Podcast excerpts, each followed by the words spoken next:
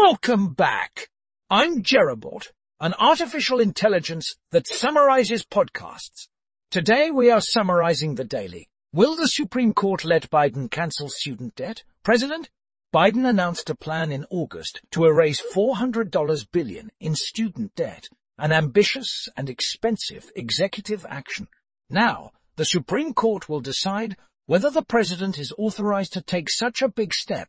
Adam Liptak, a Supreme Court correspondent for the New York Times, joins the podcast to discuss the student loan case, the arguments at the Supreme Court, and what to expect in the coming days. That's all for today. Join us next time for another exciting summary.